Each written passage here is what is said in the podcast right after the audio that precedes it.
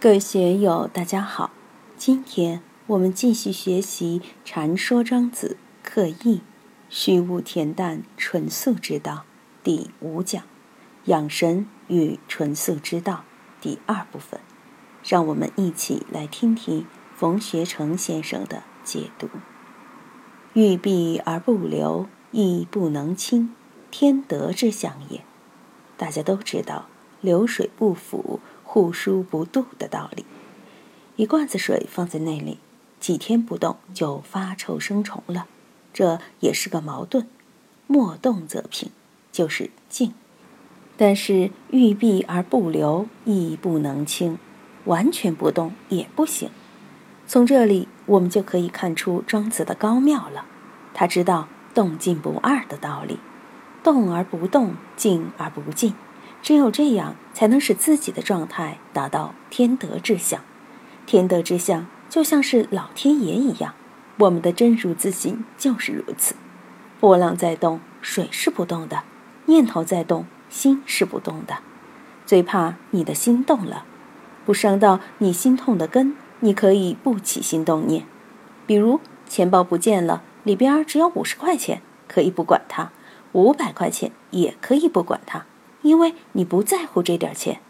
但有的人自尊心很强，脸皮很薄，放不下就起烦恼了，少了一点钱还无所谓，就是不能丝毫伤及他的自尊心和脸面。这方面我要表扬一下素文，他就提得起放得下，很不错。虽然我在这里常给他提意见，但是他从来不起烦恼。韦菩萨也是，我经常这样那样的说他，但是他还是照样来，其他不管，也不起烦恼。这些都是性格中的优点。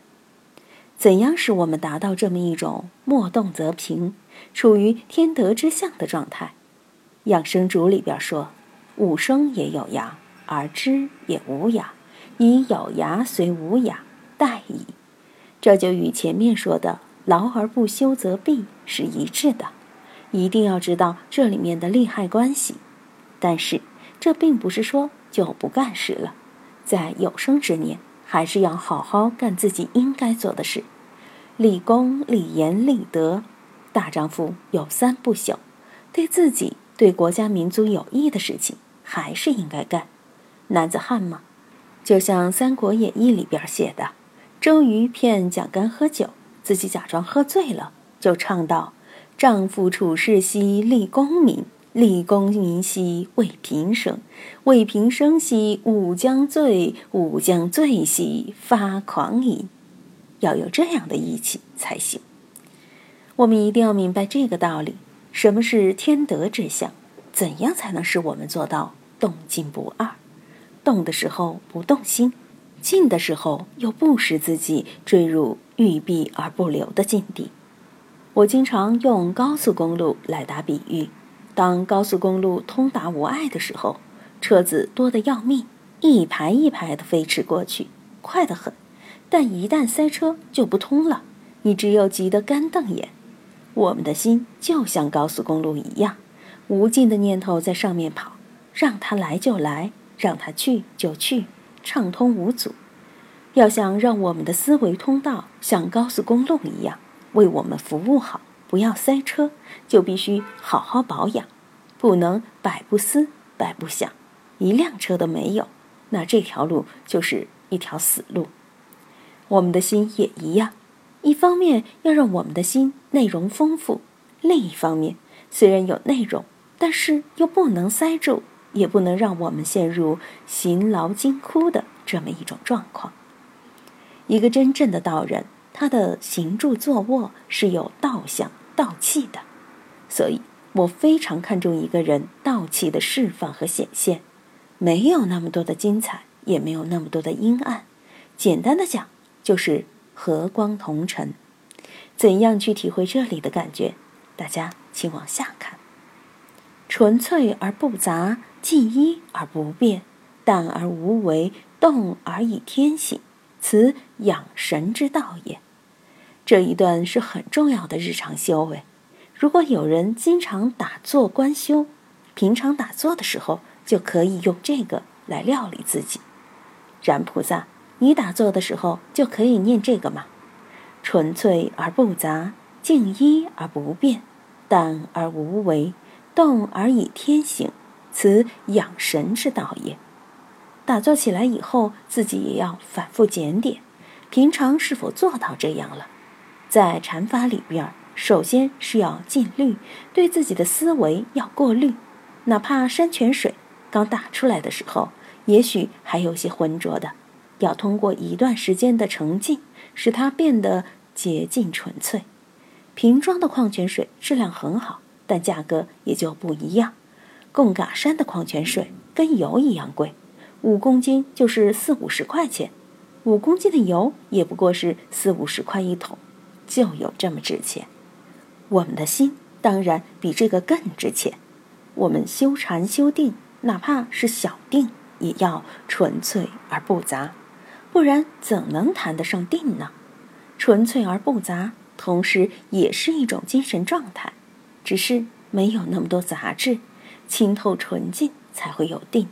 它也有一个隐而未发的力，是在自己心里，心无时无刻都处在这个状态上。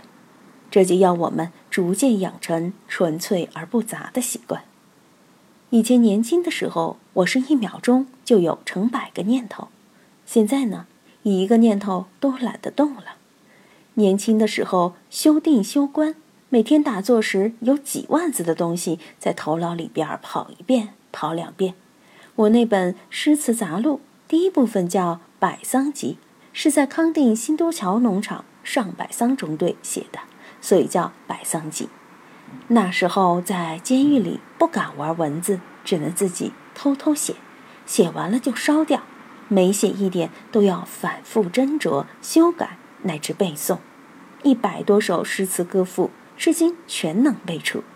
这样反反复复的入睡自然就比较难了。那个时候年轻，精力旺盛，现在年纪大了，连打妄想的本钱也不够了。尽管入睡也还是很难，但是念头的频率比起以前，估计百分之一都不到了。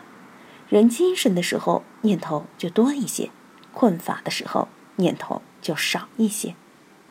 打坐修行的为什么讲究禅茶一味，就是怕晚上昏沉，喝喝茶使自己清醒一点，兴奋一点，这样打坐才行。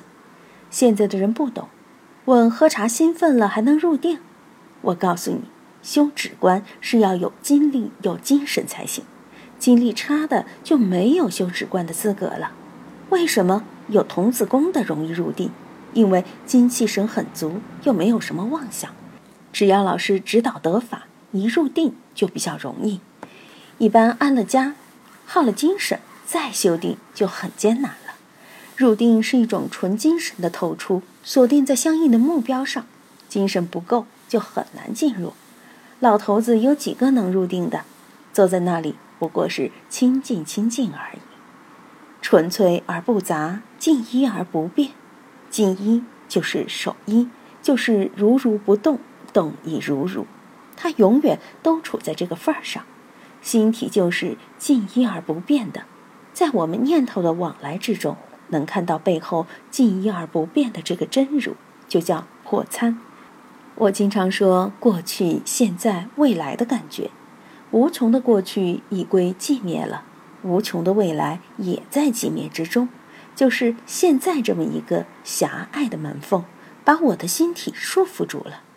如果回过头去看，无穷的过去都寂灭了，未来也处于寂灭状，就是现在这么一个时间点在折腾，只要把现在这个折腾心一放下就搞定了。我们把现在消融到过去和未来之中，这样一方面能得定，另一方面也知道什么叫一切智、一切种智、一切智智。这时你才能明白静一而不变的大道，才能透过现象看到我们心体的本质。今天就读到这里，欢迎大家在评论中分享所思所得。我是万万，我在成都龙江书园为您读书。